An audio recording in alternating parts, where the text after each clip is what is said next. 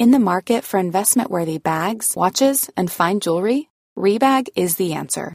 Rebag is a luxury resale platform where each piece is carefully inspected by experts to ensure quality and authenticity. Use Rebag to buy and sell finds from the world's top brands, including Louis Vuitton, Chanel, and Cartier. Head to Rebag.com to get 5% off your first purchase with code REBAGNEW. Shop today at Rebag.com. That's R E B A G.com. And use promo code REBAGNEW for 5% off your first purchase. Burrow is a furniture company known for timeless design and thoughtful construction and free shipping, and that extends to their outdoor collection. Their outdoor furniture is built to withstand the elements, featuring rust-proof stainless steel hardware, weather-ready teak, and quick-dry foam cushions.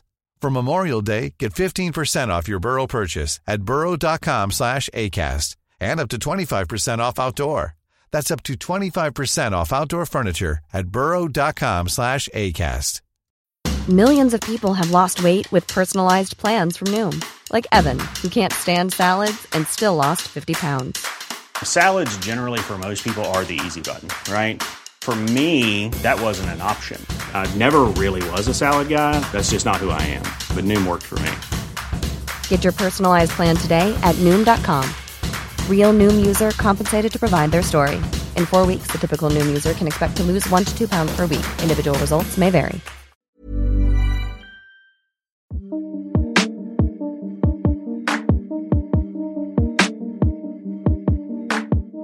Hello and welcome to Second Chance Podcast. I'm Raphael Rowe, your host. This podcast series explores the theme of second chance. We raise questions about who deserves a second chance, who decides who gets a second chance, and what a second chance actually means. We speak to people from all walks of life about their experiences, including those who have been given a second chance and some who you might believe are beyond deserving a second chance. Before I introduce my guest today, I wanted to ask you to support the Raphael Rowe Foundation. The mission of the foundation is to end dehumanization of people in prison and build safer societies. We work with those who administer prison systems throughout the world and inspire them to abolish dehumanizing, degrading and dangerous practices, putting more emphasis on the health, education and rehabilitation of those in their care.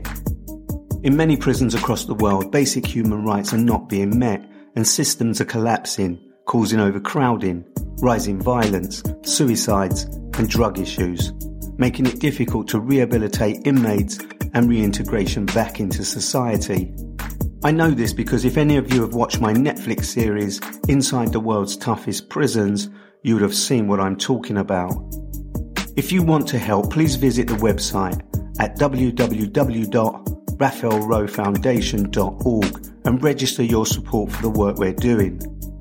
And if you can afford to make a donation to help our mission, please click on the donate link on the website, which will take you to our GoFundMe campaign. Thank you. Now, my guest today is Matthew Allman, a talented musician from Barbados, who I first came across when I was sent a demo of his singing two songs about me. For the first time, Matthew talks about his mental breakdown and being diagnosed with bipolar disorder.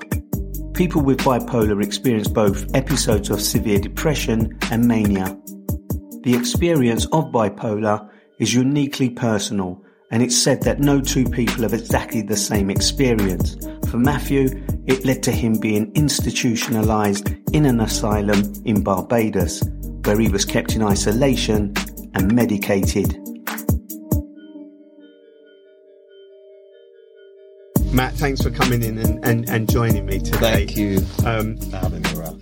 I know that you did some songs for me, actually. So that's Yeah. the first thing I want to talk about. You know, Raphael. Yeah, Raphael Rowe. Man, that you was don't wicked. know what he has been through. Unbelievable, man. You did two of them for me. Yeah, And I do appreciate that. And Well, for those who are listening, how did that come about, Matt? Because you did these two songs having learnt about my experience of being a Mm. wrongly convicted prisoner. And you were approached by a very talented guy called Amit who asked you to, to put Yes, something together, Amit. and you did. You know, well, you know, I met Amit in Zara, and he just exuded this presence of, "No, you're here. almost. It's like because he just has this ability to to to, to get people sucked into his into his world of of film and and and, and podcasts and stuff. And he he asked me to to work on your your song because he was doing your um documentary. We thought, hey, Matthew, you're a good singer. I got this idea. I want to take a song, one of these really cool songs from the 90s, and throw it on t- top of his podcast as an introduction, one of these introductory uh, themes. So I said, all right, fair enough. Um, I'll have a listen. Listen to the song. It was No, No, No by um, Dawn Penn, right? Song I always liked. And then I watched your interview and I was so moved by everything that you went through. And to some extent, I, I tried to almost imagine myself in your shoes because I've had my own small stint of being incarcerated, but in a different scenario. So I tried to use a bit of that with what you've gone through and your story and how hard it was for you and your mental issues and just the, the, the problems that come with somebody who comes out of prison, someone who has been in prison and had been in prison for a reason that they, they, they, they, they, they had nothing to do with. You know, they just, they, they made a mistake and, or in your situation, you didn't even make a mistake, but you, sorry, my, this is where my mind gets all clouded. This is where my how did how did Amit know that you had this talent for singing? Were you there in Zara singing? You know what's funny? Okay. You know what's funny? Amit told me he saw me performing in the road because I was, um, I used to perform from time to time at bars and stuff like that. Basically, just when I got here to um, England, I wanted to get my performances going. I'm a singer, songwriter. I wanted to get far into the music industry, so I decided, hey, things are a bit difficult. Told my wife I'm gonna go and start busking because I wasn't getting the gigs I wanted at the time. My wife was a, a you know big fan of it, but she said go ahead. So I live in Slough. I decided I'm gonna go and busk on Peascod Street. Once I got to Peascod Street, started busking, started getting in the vibe and getting people going. At some point, the Prince of Windsor, Amit, passes me, and I guess he spots me. And he's a guy who knows how to spot talent, right? And that's what he always says. I don't think that, you know, I'm the biggest talent, but I get where he's coming from. Hmm. So he spots me, and I guess it clocked in his mind, hey, this is a good guy. So then we met in Zara just by chance. I was in Zara just getting some threads, and he happened to see me, talk to me about my singing, and then he also introduced me to your um, situation with your documentary and, and your life and what you've been through. And I found it so intriguing that I decided to write the song. And that led to Raphael. That led to Raphael. You- you mentioned- Raphael Rowe. It's a bit hard to fit it in, right? But it, it, it Well, you did a fan- fantastic job. And, and, it's a and bit I, funny to fit in. I'm going to steer my listeners to listen to it. You, you mentioned that Hmm. you came to the UK. Where did you? I mean, I can detect you have an accent, but you tell Ah, me yeah. where are you from, and why did you end up coming to the UK from wherever it is you're from? Well, a lot of people think that I'm from the US, but I'm from Barbados, that tiny little country in the Caribbean. You forgot beautiful, tiny little country. Well, it is a beautiful. Oh, yeah, no, that, that goes without saying, right? But it is a tiny little country. Beautiful beaches, beautiful people. Here we're represented, but um, that's where I'm originally from, Barbados. I went to school at Combermere School. If anybody knows a bit about Combermere School, they'll also know that Rihanna went to Combermere School. So I was a year above her. So fun little fact. When Rihanna was she was training for a pageant that we have at school every summer. And at that pageant, she wanted to sing a song. And I kind of helped her with the singing of the song. And then she performed that song at the pageant, and that was a pageant where I think a guy called Evan Rogers. I may be wrong on this, but I think Evan Rogers was there, and he was the guy who signed Robyn Rihanna Fenty to Def. I think is it Def Jam? Yeah, Jay Z's records. Wow. So I don't Are- are think you she'll saying- ever. I don't think she'll ever gonna- admit it. I'll just tell you that. I no, say, you I don't think she'll ever admit it. But to be fair, I remember this hundred percent. She was in. Um, we were in the. Um, what do you call that? The auditorium, and she mm. was singing this song, and I could sing as well, but I wasn't really that good at that time. And she was pretty good as well, but I was helping her just from the little understanding I had from singing, growing, being grown up in the church and, and, you know, doing performances at the Salvation Army. Cause that's, that's the church I grew up in. And, you know, my sisters also, they used to sing. One of my sisters also went to Combermere and she used to perform with a group of girls at that time when um, girl groups and boy groups were like a thing. That was around the time of like Boyz II Men, TLC. You, you mentioned that you're, you didn't recognise your own abilities or talents then, Yeah. whereas Rihanna was spotted and she's gone on to Yeah, be she's- the yeah, biggest, she's- richest, and all the things that Wow. have come from that. And you must take credit wherever you can. Hope she Yeah, I got I got to nip it. I got to nip it wherever.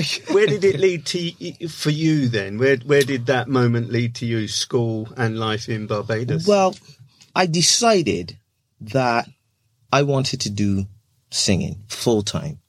I wanted to become a performer. I wanted to get into the music industry. So I had some friends. They had this group called Azman. A Z M A N. Azman. And between myself and these guys, they would do this thing called fling. It is the Bajan version of rapping. So it's like rapping, but in a in a Barbadian accent, like God bless you, don't know, it, done it, did did it," like that, right? And it was doing well, and I would sing on top of their tracks. But unfortunately, Azman didn't. Um, even though the guys they got everything um, to a point in Barbados because it's so small. If you don't have the big audience to keep you going, you fall off. And I think that's what happened with them. They had a bit of an audience going. I was singing with them and they fell off. So because of that, I still wanted to keep performing. So I got into a band. So I had this band called DQ. It was my first band I was in. I was the lead singer. My sister was also in the band because I wasn't fully confident in my voice yet. So I got her to also sing with me. And that's where I really started to expand more on my musical understanding and develop my musical talent, basically. Where did that lead to? Where did you Oh. you, you end up? Because you, you, you talked about leaving Barbados at some point and coming to the UK and busking where you met the Prince of Wi- Windsor, etc. Yeah, no. Why did you That- leave Barbados to come to the UK? I left Barbados because I got married to my wife, who um, I met at a gig in Barbados. She came from England. We met at one of my gigs, a place called Santee in Barbados. It's no longer called Santee, but it was um, a place that I would perform every Sunday. And, you know, things between me and her got really close and we flew out. But before all of that happened, I got, when I got into my band, the band did well and then it did well for a while and then again if you don't have the popularity if you don't have people behind you you break down and that's one of the major problems that i find in a small country if you don't blow up massively or if you're not blowing up massively in the style of music that is popular in the country you don't get very far Right. so that's what happened with my other band, DQ. So then I started singing by myself. And then I was singing with a small little band called 1359. It was myself and a guy called Chris Goodrich. And we just did this like acoustic covers number where we would just sing cover songs to hotels and restaurants.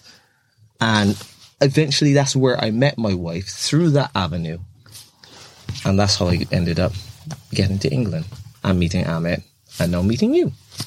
It's not always been plain sailing, even though you've had your struggles with Mm. with the success of being the talent that you are in singing. Mm. Tell me about the the rougher roads that you've been down, because you know now you are a stronger person, but I know you've had some mental health issues. Tell me Yeah. about where that started and what triggered that.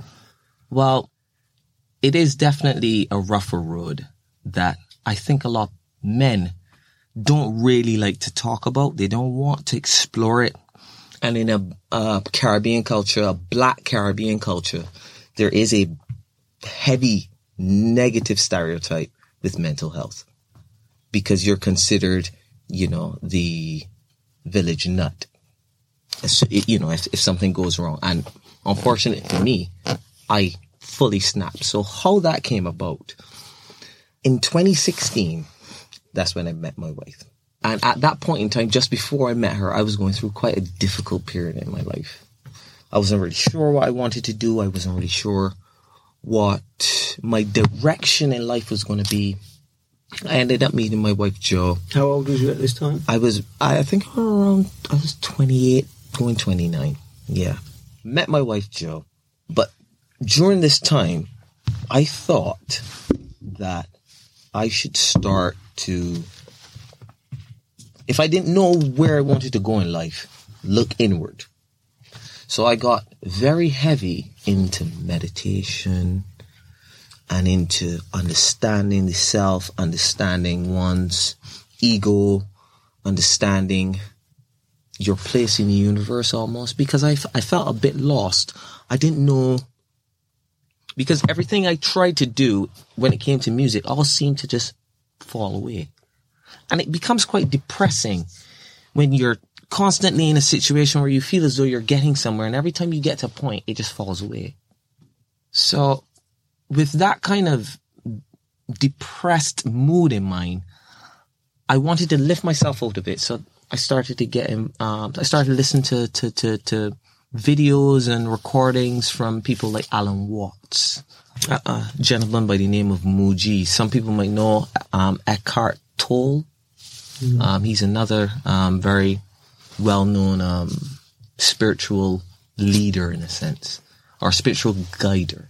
And I was also smoking a lot of weed at that point. So I was using the weed to help relax myself and I was getting very heavy into the spiritual and understanding of myself. And it caused, it caused a lot of feelings that I didn't know how to deal with to come up within, inside me. And I'm not sure what happened, but I, I just snapped. There was a, I'll, I'll tell you this. There was a scenario in which I was sat at home. This is what really, I think this is what really sent me. I wanted to stop smoking. I felt like, okay, Matthew, you're in a situation now. You're starting to understand yourself. You're starting to, to, to, to understand your place in the world because you've been doing meditations. You've been trying to understand that, you know, the, the, the mind and the body are, they seem like two separate things, but they're really just one connected. And I was just going through all of these different, at that time, ideas in my head about mm-hmm. what I mm-hmm. thought being human being, being a human being was because I was lost. I felt very lost. And I said, I need to snap the addiction I have. So I remember doing this thing. It may seem really weird, but I started to imitate smoking. So you didn't have a spliff. I didn't have a spliff in my hand, but I was just. I'm thinking about these affirmations. And, and the weird thing that happened is I started to become high when I wasn't smoking. I think that could have been a trigger for what was then diagnosed as bipolar. And I didn't know. And the problem with bipolar is when you start to get a high off of a bipolar episode, your brain starts to. Let me see if I can put this in another way. Imagine if I looked at your book in a bipolar moment. I'd see Raphael Rowe, notorious. And then I would recognize there's not, and then there's there's I. Right. And then I'd be like, so why is he not and the I highlighted? And then my brain would start to analyze that and tell me something about that. And then I believe that that is true. And as you, if you have a brain that always tells you that any time you think of something, however you think about it must be true, it can be an extremely liberating and an extremely frightening experience all at the same time Depending on what that truth depending on what that truth is. Because if your truth is that not I is really a, a, a, uh, uh, it's, it's a hidden meaning of what, um, Raphael is really trying to say. So when I look at your book and I say Raphael Rowe, notorious, but it says not I, it means he's not notorious, but his situation was notorious, right? That may actually be true. But then I think that any time I analyze anything like that, that is exactly what it is. And where it gets scary is when you, your brain then says, this is what the world has been trying to tell you, but you never noticed. I don't know if you can understand that kind of thinking. Kind of, but how did it manifest for you to the point where it, as you say, broke you?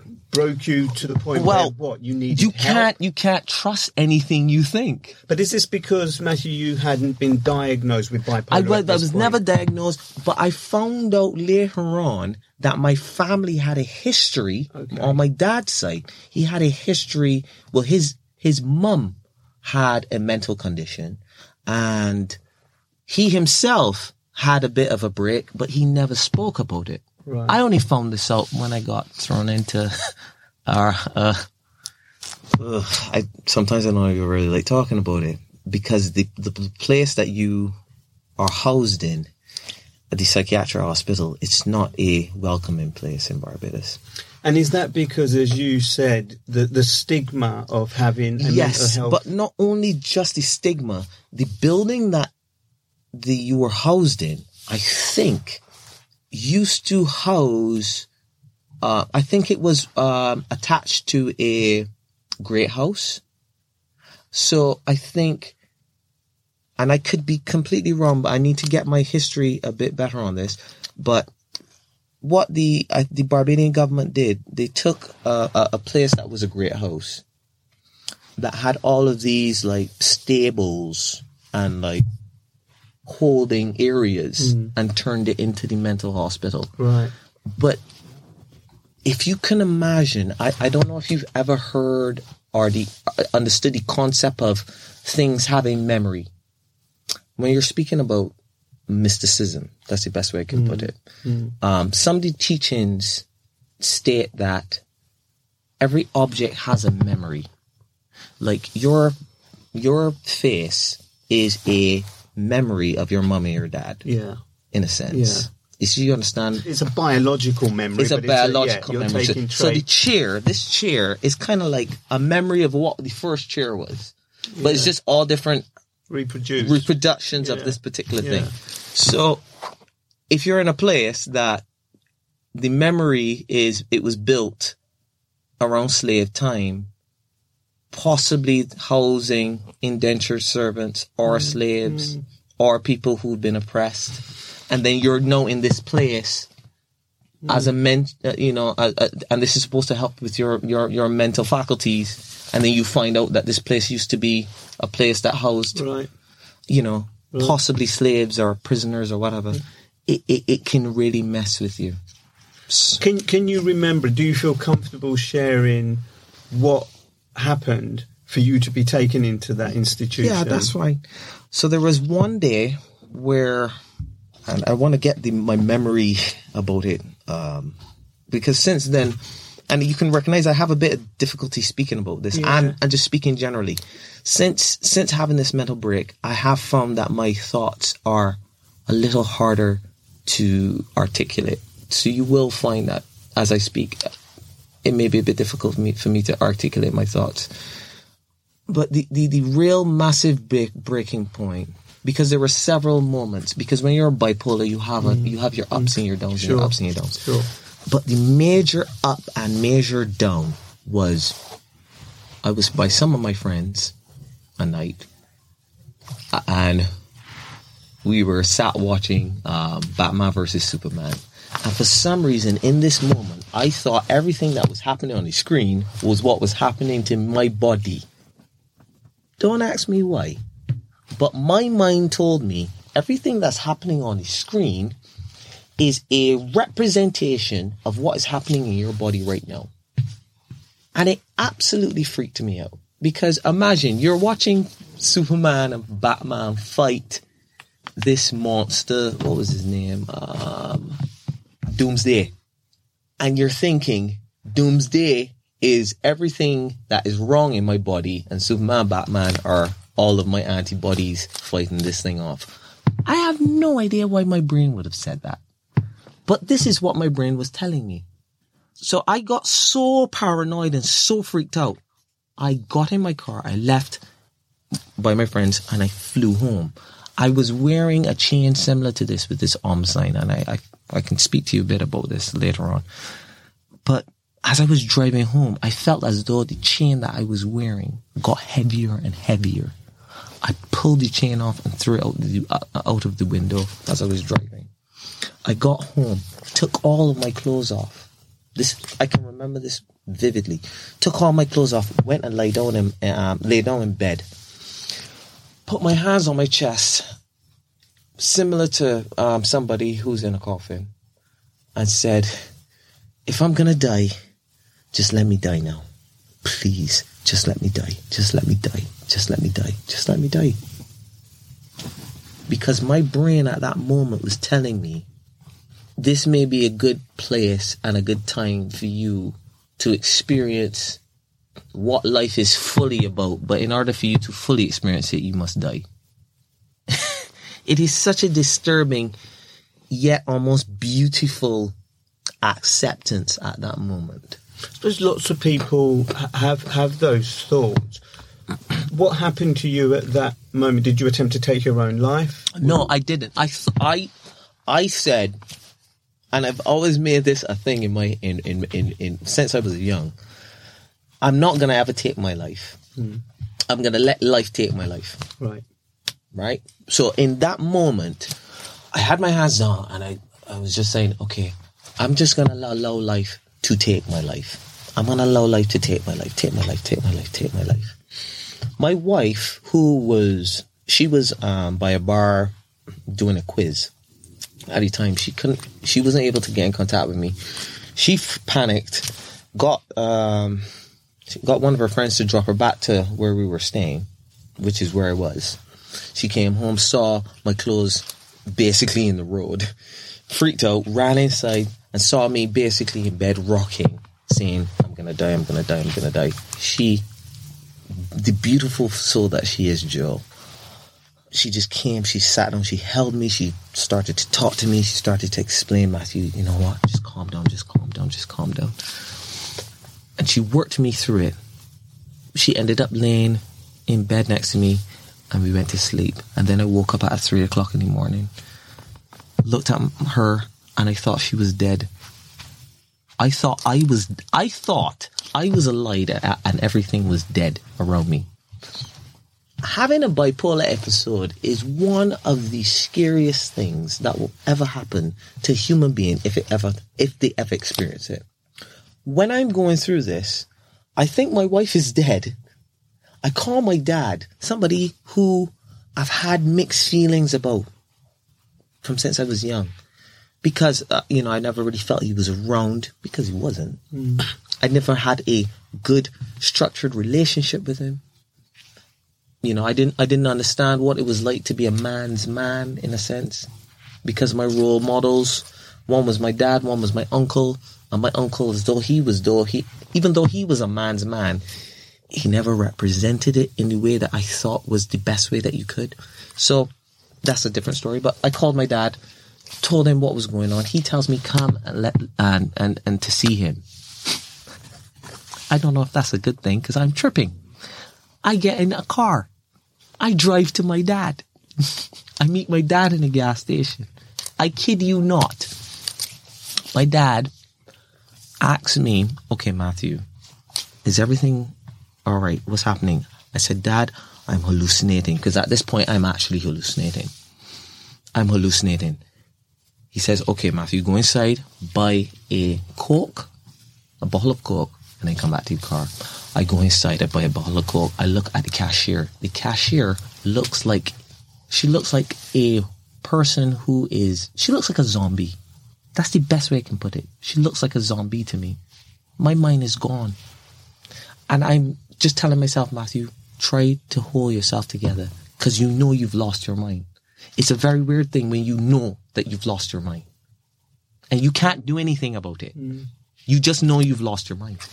So I picked um, the the the uh, coke up, went back to the car, spoke to my dad, explained to him what was happening. We he, we started to drive around the area of where the gas station was, which was in a place called Warrens in Barbados. So there are a lot of highways.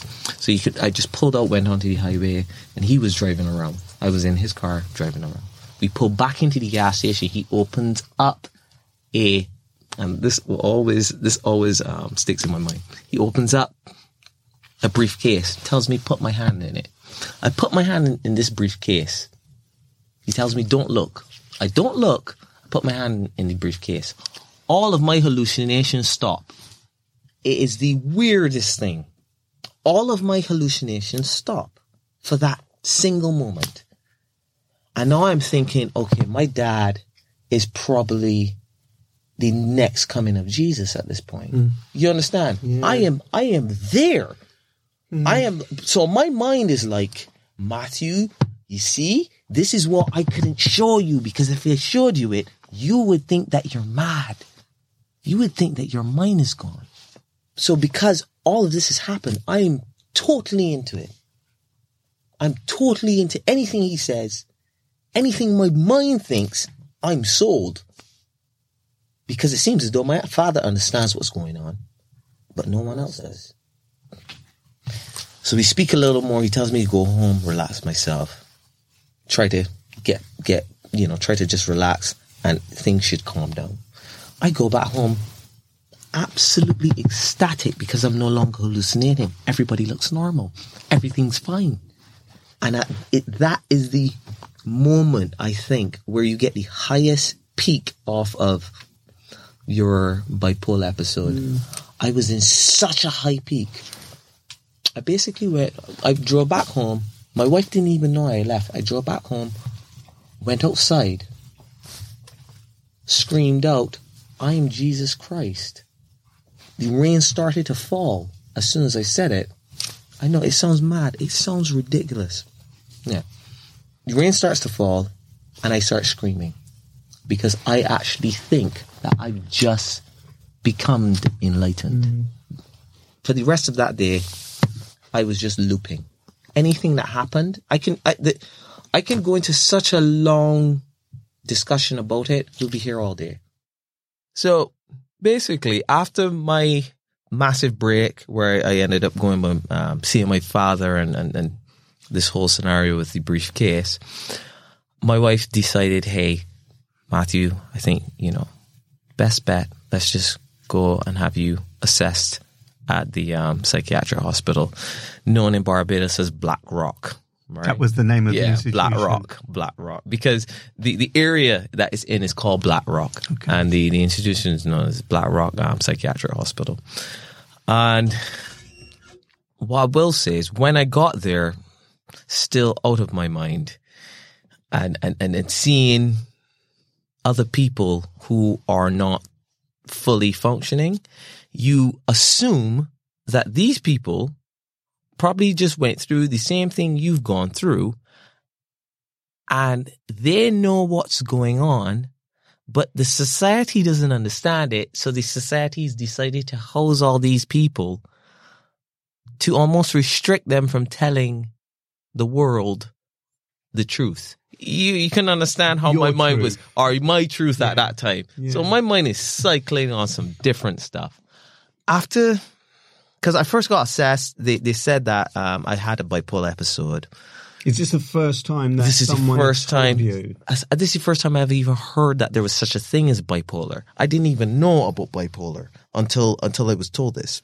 I heard about schizophrenia, but I didn't know what bipolar was. I didn't know that there was such a thing, you know, that you can go up, have highs and lows, and all of this kind of stuff. So, being exposed to that, you know, it was obviously a bit jarring. But in my mental state, I'm thinking, I'm right. Everybody else has actually lost the plot and they don't know what's going on. But I knew that I'm in a society, and even though I was a bit off my rock, I also understood that the society I am in, I can't just think that I can just walk around and, and, and, and operate like this. So I allowed myself to be assessed. I didn't fight it. You know, there are some people who go through a bipolar episode who fight with people because they think that they're right and the people who are trying to help them are trying to stop it Okay. right? That that's how you feel. But I said, you know what? I know I can't. Uh, I can't behave like this because this is Barbados, Bar- and and Barbados is we don't have. We're not as gentle. We're gentle, but we're not as gentle as say England or mm. you know the Western countries when it comes to understanding mental illness. Are, you- are you saying that they'd rather hide the issue? They they, they they're there's they're a bit more.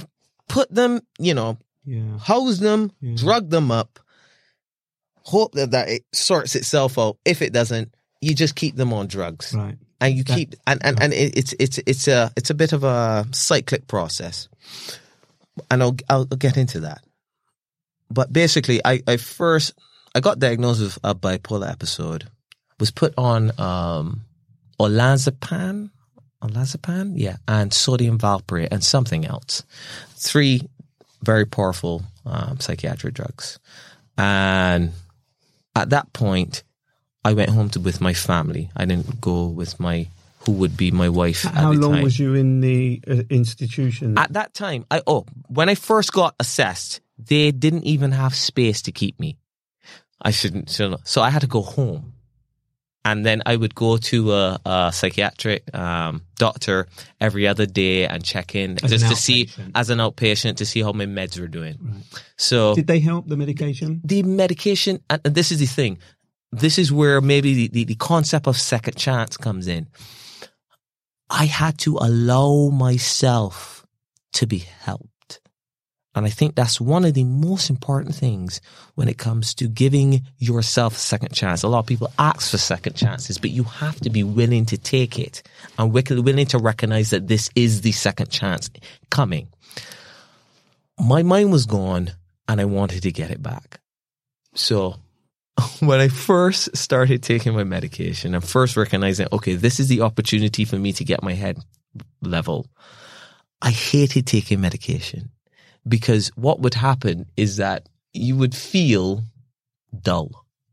Medication would kill every emotion you had.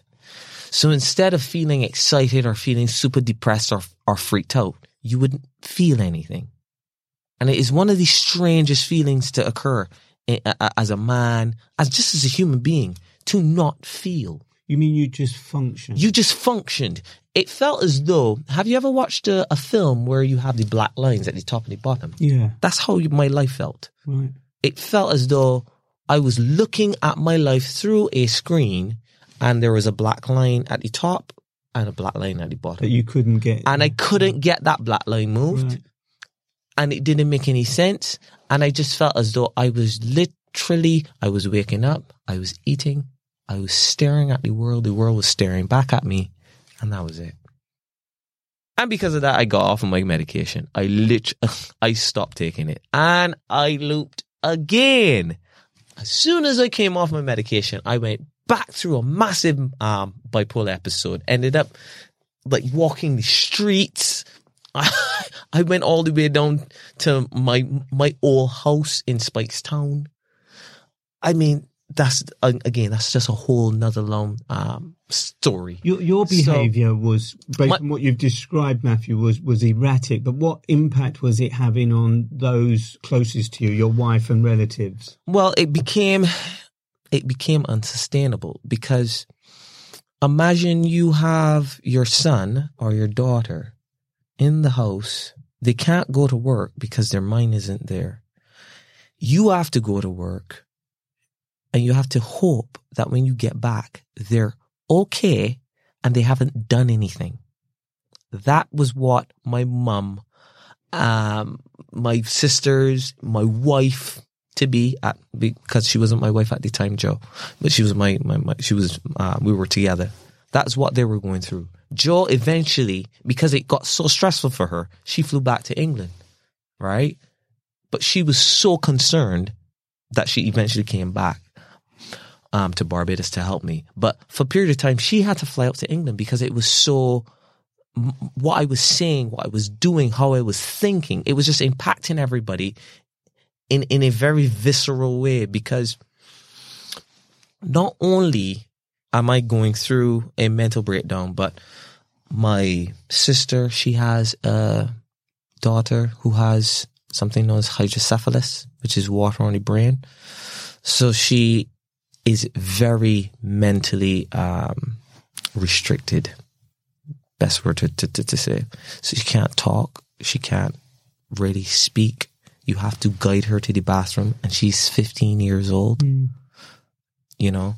So imagine my mum thinking of, you know, I have my, my, my, my daughter who has a child with a mental disability and then my son is, has lost his mind. Mm. So it, it, it had the family completely turned upside down my mom and my dad didn't live together, so there wasn't that cohesion. My dad was a bit more flippant about it, and that really wound my mom up. So it, it, it just it, it caused the family dynamic to become really, really dark and almost slightly I wouldn't say hostile, but it just it, it, it got it got bad. I'm sure even you, you, know it must have been as you've described very testing. Where did you find recovery? Um, or uh, if recovery is the right word, I don't know stability. Or, I, I, think the first thing would be stability. I needed to get stability. The stability came when I was put back into the institution, when I was institutionalized. That's the right word. The second time, because I had a, another severe bipolar episode. My mom can handle it. My dad said straight, just get him to the psychiatric hospital. I went and I stayed there for five weeks.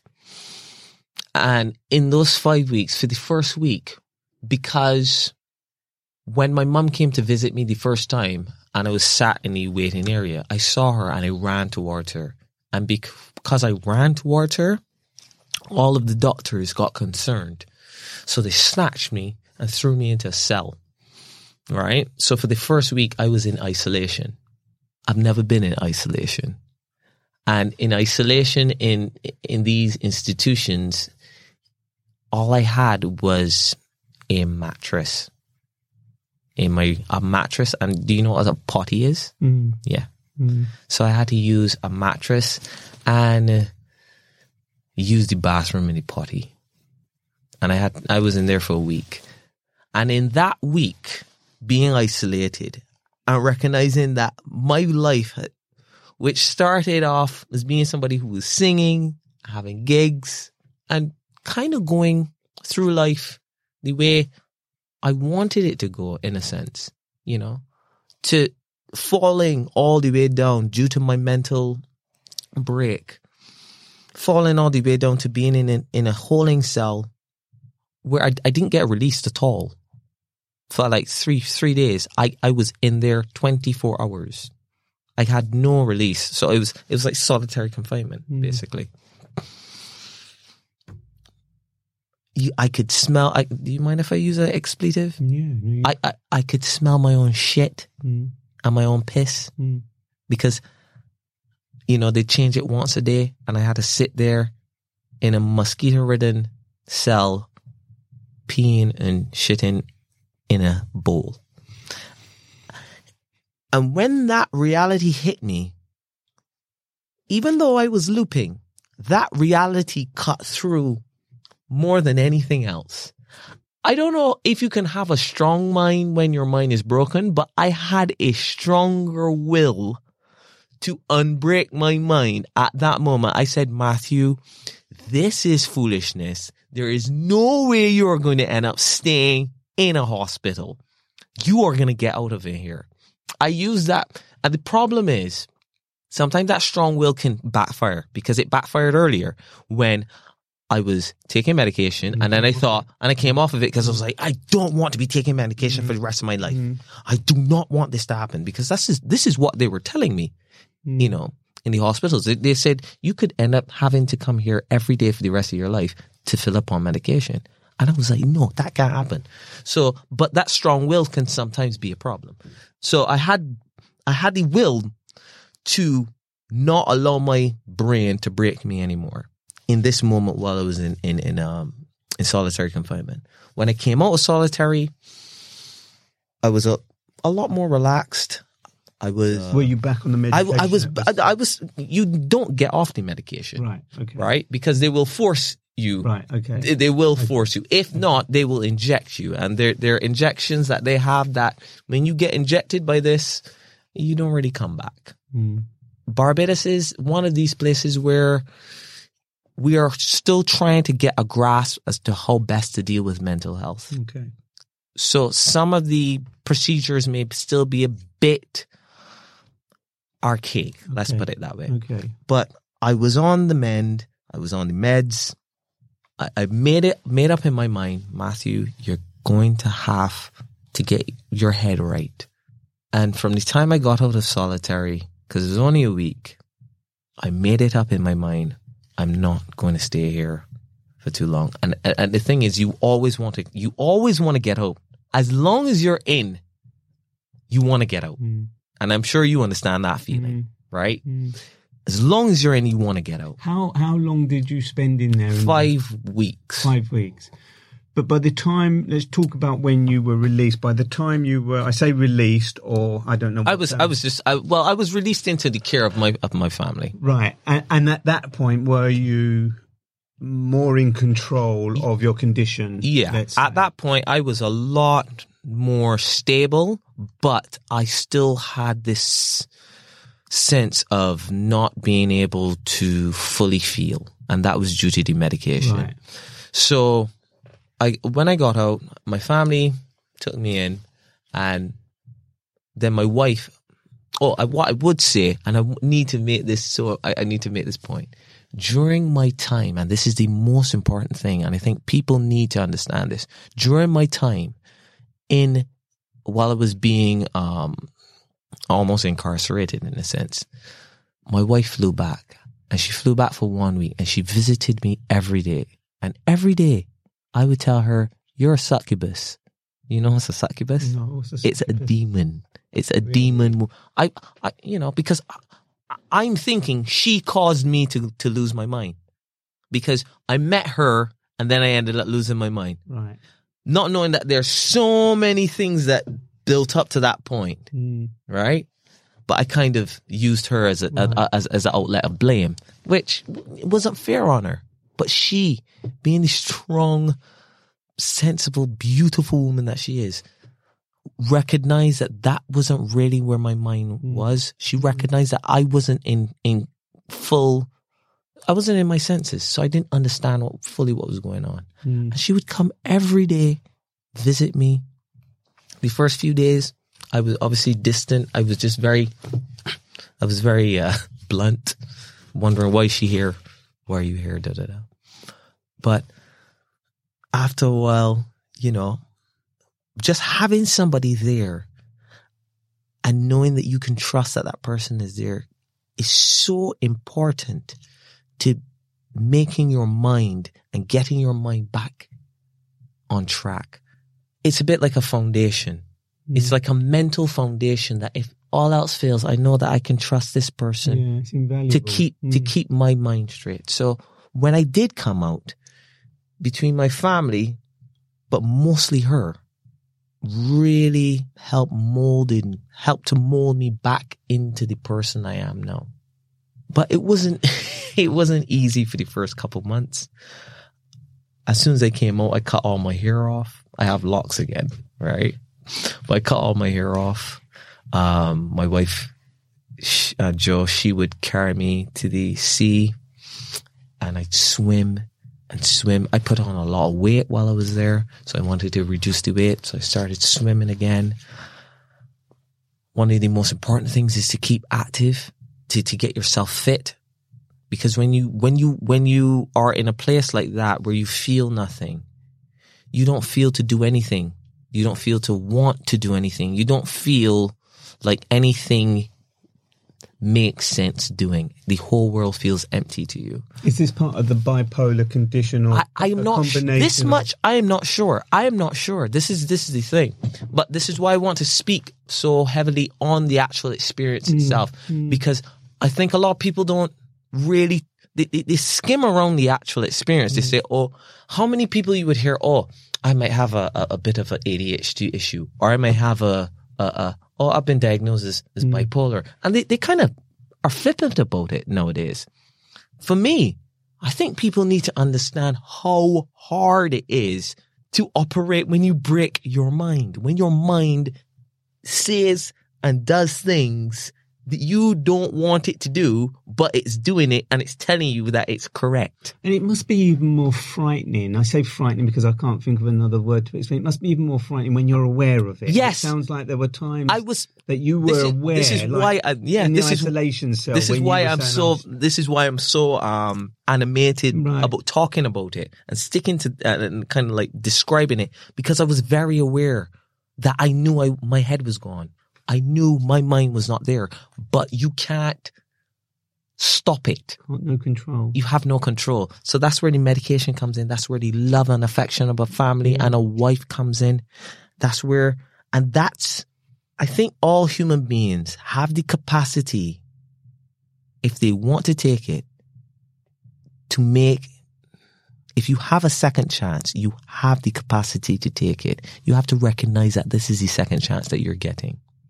And I think you get second chances in all different scenarios, right? Because if you didn't, you'd be dead. what have you What have you done with your second chance? So it sounds like you know you you slowly and uh, uh, started to recover, lost Yeah. weight, grew your hair back, your locks back. Got my locks back. You're still with your your your still wife, with my wife. She's my wife your- now, right? Right. She was. So that didn't break it. That didn't it break it. tested? It was. It was massively tested, and it, and it, and it's testament to her, and her ability to be. Now she's she is an older woman, right? She's older than me, right? I'm I'm what thirty six now, right? And she's nearly twenty years older than me, right? Full full full full disclosure, and maybe her experience is also what helped. But she was the right person at the time for the scenario for me to to to to to to, to get myself out of it. Because I'll tell you this: if it was just my family, I wouldn't be having this conversation with you, or I would have been, but it would have been even harder I understand. because of the. The, the way in which the culture of the of, of, of Barbados is, and this is not an indictment on my country. I No, love my I- I country, understand. It's- but it's just it's just how Well, it could have been in. Barbados. It could have been within the diaspora here in the It UK. could be here, It's- exactly. It's just sometimes these stigmas are still These over- I think more and more people are starting to recognise the issue of bipolar or other mental health issues, and we talk about it regularly. I mean, it's Mental Health Month this month, Mm. Exactly. as, as you and I talk, and it's something that people talk quite openly about. I spoke Mm. to someone um, who is a businessman who does suffer from bipolar, and he's made a whole I wouldn't say business out of bipolar, but he's made a business out of making people recognise the, the, the, the ups and downs that you've talked about. Yeah. But but let me ask you this, Matthew, as we move on. Mm-hmm. You, you you obviously came out of that period, and, Yeah. and, thanks to your wife, but also the support of your family. Even though they, you, know, it's really difficult, you, you know, and I understand that culture because half of my culture is Jamaican, so I understand Yeah, how difficult it is for that that culture. But how did it shape the person you are today? I mean, obviously recognizing that you have a condition that I'm sure you're still having to deal with in a, in, in many different in ways too. and, in bits and bobs. Okay. Uh, but but what was you able to go on and do? Because you obviously left Barbados because you're here in the UK. Yeah. So you was able to sort of I, yeah, I was able to kick on. Yeah, and I think that it comes with a recognition of understanding that you've been through something extremely traumatic and you've been given uh, another opportunity, and you just grab it with both hands. And and and what I started to to do after going through some um something like that was to just any opportunity that came, I said, you know, I'll do it. I don't think that that's a, it's not a normal thing to have in, in Barbados to have many opportunities. And again, a cultural thing. These small opportunities you have. Uh, have you ever had the, this idea or uh, have you, not idea, have you ever met a person who wants to get somewhere in life and you give them a small opportunity and they're like, man, I, I'm not really sure. You know, that's not really my thing. You know, it's, it's a bit, it's a bit out of my, what I really want to do. What I really want to do is this, but you pushing me down this road and it's, it, it's similar, but mm. you know, it's not exactly what I want. My thing is no, no, no, no, no, no. Stick me anywhere. If it has to do with music, if it has to do with, well, no, a podcast or talking about myself, just getting myself out there, I'll do it. Because what losing your mind has taught me is how precious your mind is mm-hmm. and how precious and how beautiful it is to have a coherent thought, to have the ability to just speak. Sorry, I get I get a little emotional. It's weird. And, well, well, it's great that you do because it, it It's shows, weird. I I'm no I'm not thinking about it. Right? I don't. Whoa, this was not supposed to happen. And these are God, good emotions. this. You know, the fact that you, you talk so ah. passionately, so powerfully. And I love what you just said there, that you're able to take that experience and articulate it the way that you have, in the way that you have.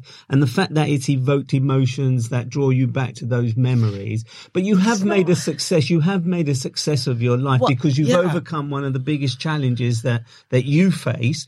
And, and I'm not just talking about, you know, the trial and tribulations in terms of your mental breakdown, but the fact that you were able to still come out of that with the marriage, Yeah. with the woman that stood by you, that you've been able to continue to do music. Because at the beginning of the podcast, we talked about the two beautiful songs Yeah. that you created. Yeah, yeah, yeah. for- I haven't even for my spoken about the second story. one, but yeah, but um, yeah, it's it's uh, But let I've me ask you Uh-huh. this: what I, what I want you to ask you, Matthew, is you've talked very eloquently about you know embracing your second chance and, Mm. and, taking that second chance, you know, and, and turning it the way that you want, and that you're open to any opportunity because you relish the idea that you can now embark on these. What, what does the future hold for you?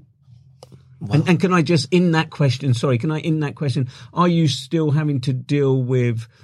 Issues to do with your bipolar that sometimes hinders that. Um, I don't think I, I don't know if I've fixed it because even though I, I I think because of some of the medication I was on, and I think just how hard I, I my my mind went, I find it I still find it difficult to to to, to articulate myself properly. I have racing thoughts, so that can have an issue where like just just in this podcast alone, I, I'm talking to you about something, but there are like three and four different thoughts telling me, yeah, you could put this in, you could put this in. Oh yeah, you remember that? That's normal. And People do that all the that time. people do that all the time. But when you have a situation where you haven't trusted your mind, where you had a period where you knew that your mind Mm. you couldn't trust, you always there's anxiety is taking a TV, no, taking a camera in a studio and pointing it to a television. Do you know what I mean by that? No, I don't. A camera in a studio Mm. is f- taking in the footage, So right? so it's moment. capturing the footage and it's showing it out to television. Okay. Imagine taking that captured footage and pointing it back at the television itself. It creates a loop. Right. It's similar to if you have a mic and you put it in front of a speaker.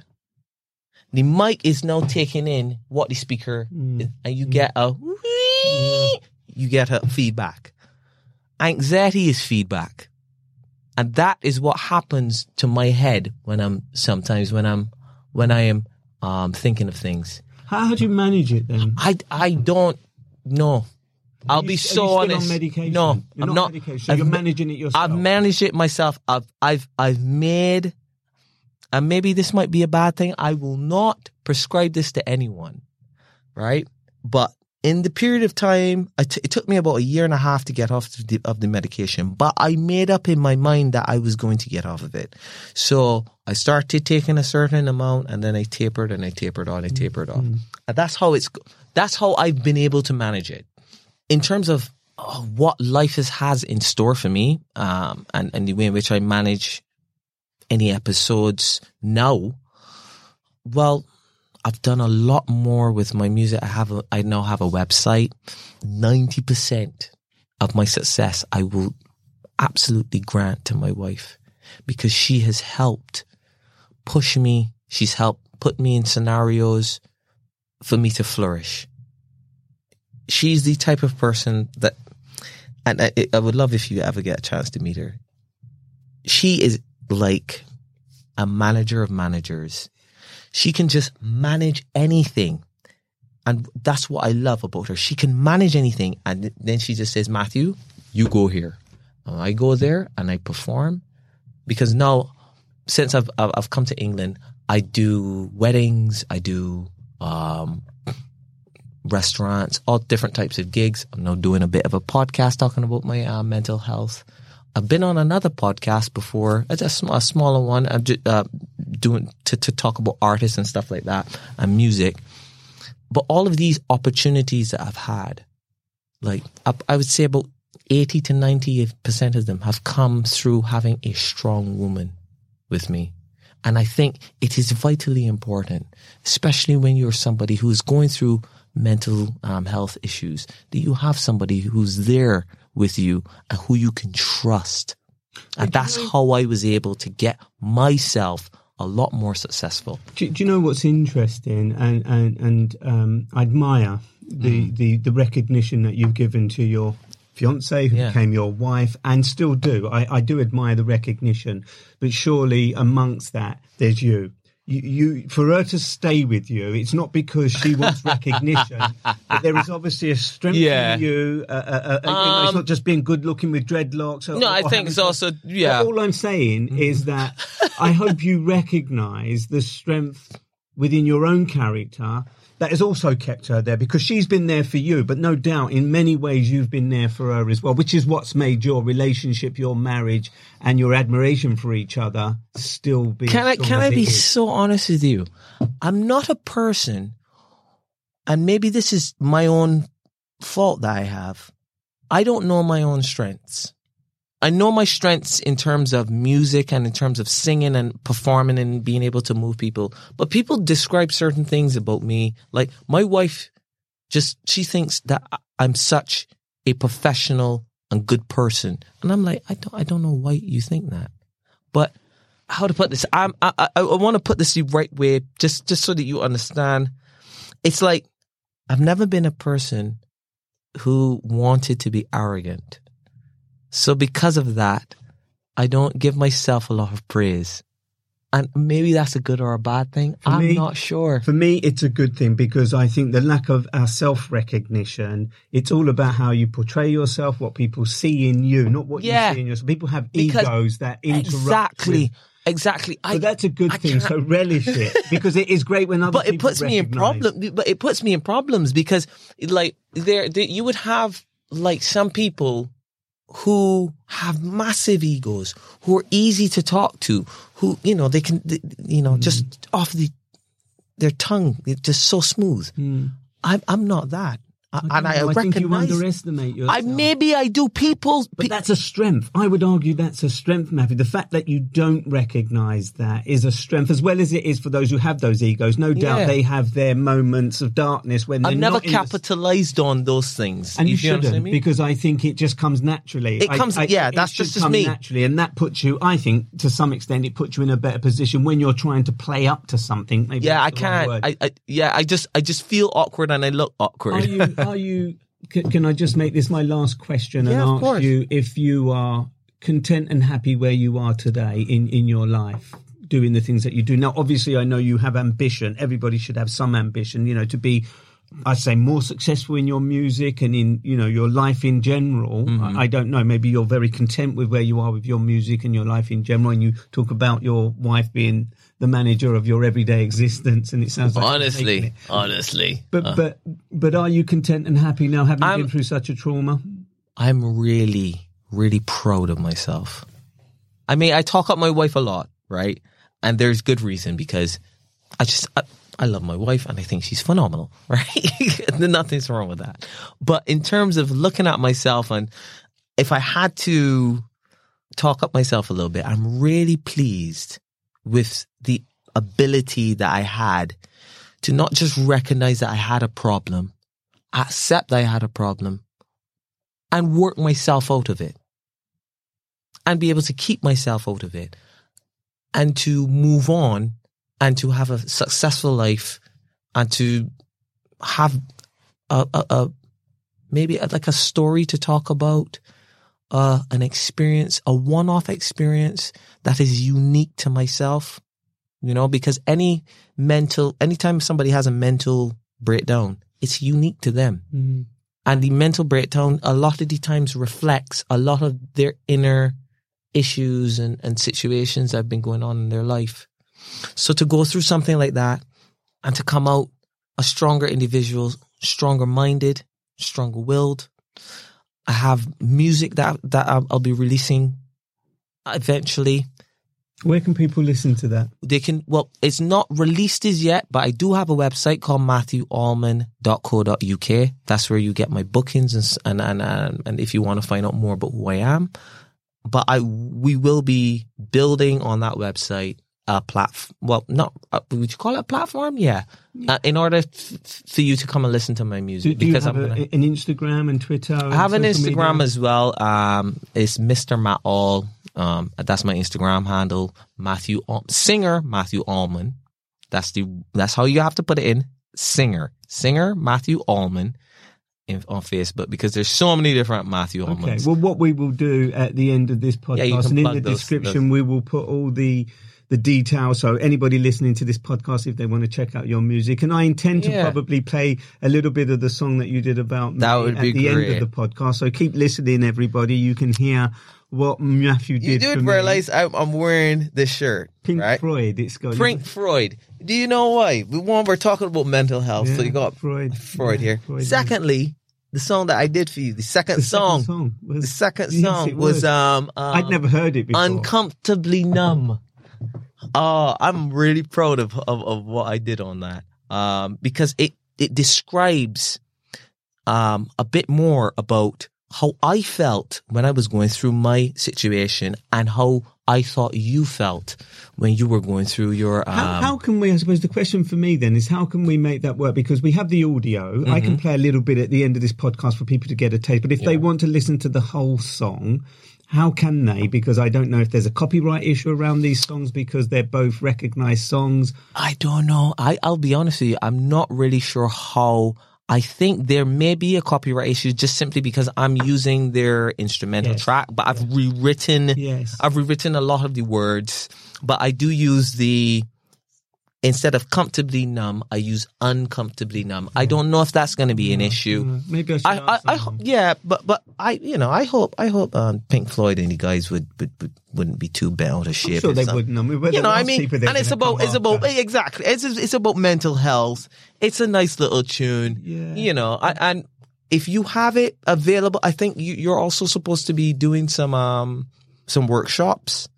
Yeah. Are you going to be doing things like that? We will be, and you know, we will put it to the best use we possibly can. But what I will do is is, is link it so people can listen to it. Because that would be great. Would be very impressed. That would Look, be good. I will link it as well so people can can can, can Is it on your listen. website or, or anywhere? Because if I, I put the website details at the end of the episode, then people can click on that, go to your website, and then they could listen to the, the, the tracks. The website has only been uh, up for no, I think probably a month. Okay, but so there some still, of your music on so, there. Yeah. Okay. So there is. So you still can. You can go and um, you can check the website out. If you want to check out any more of my music, well, I will be putting it also on SoundCloud, so you can check Great. it out there. And can people? Have you got any gigs coming up? Any events coming up?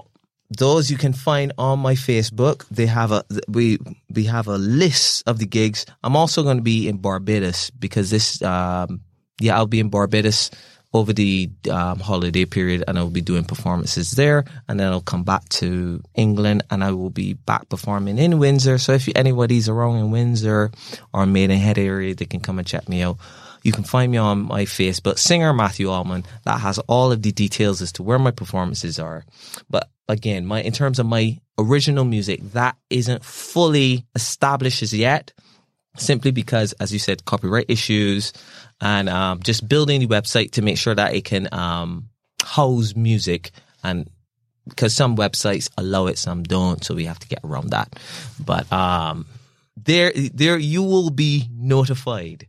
Just uh, follow me on Facebook or Instagram, and when my music is out, you will definitely be notified. If you are more interested in it, if you hear it from a podcast with, with Raphael, you can just directly um, get in contact with me and we can uh, you can go from there and I could make it more available to people. Well, I encourage people to. Matthew, thank you so much for sharing your story. Thank you. Thank you. Thank so you much so for, much, for doing the songs that you did. I mean, it is a powerful story, um, but thank you for sharing your story. And um, I do encourage people to go to your website, listen to your music, and support you. And I wish you all the success in your oh, career as a musician man. because you do have talent, as does many people. It's just the right person, the right opportunity to recognize, True. to give you that break that you want. Not that you're not already doing that. So thank you so much for sharing your Thank story. you very much, Raphael, for having me. And uh, I hope everybody enjoyed the story. Yeah, thank you so much. See you soon.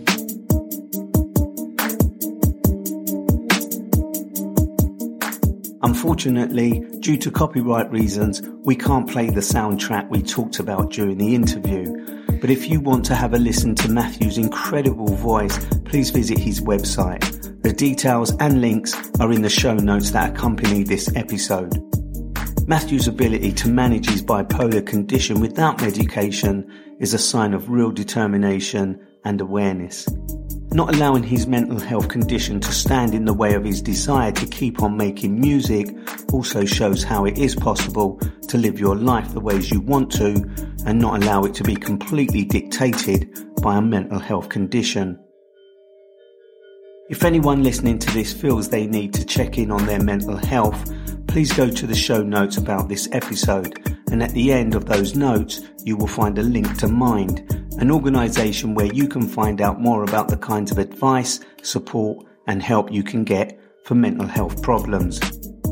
Please share this episode with your friends and family and colleagues and follow the show for updates about new episodes by just clicking on subscribe. Your support really matters.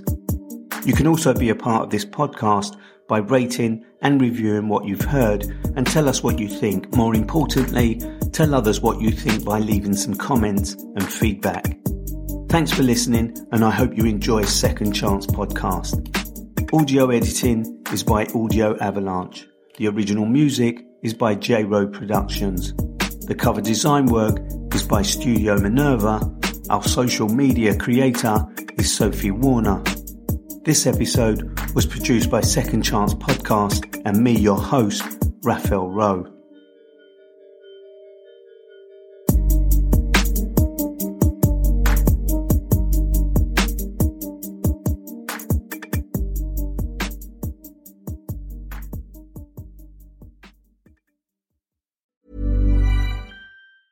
Planning for your next trip? Elevate your travel style with Quince. Quince has all the jet setting essentials you'll want for your next getaway, like European linen, premium luggage options, buttery soft Italian leather bags, and so much more. And is all priced at 50 to 80% less than similar brands. Plus, Quince only works with factories that use safe and ethical manufacturing practices. Pack your bags with high-quality essentials you'll be wearing for vacations to come with Quince. Go to quince.com/pack for free shipping and 365-day returns.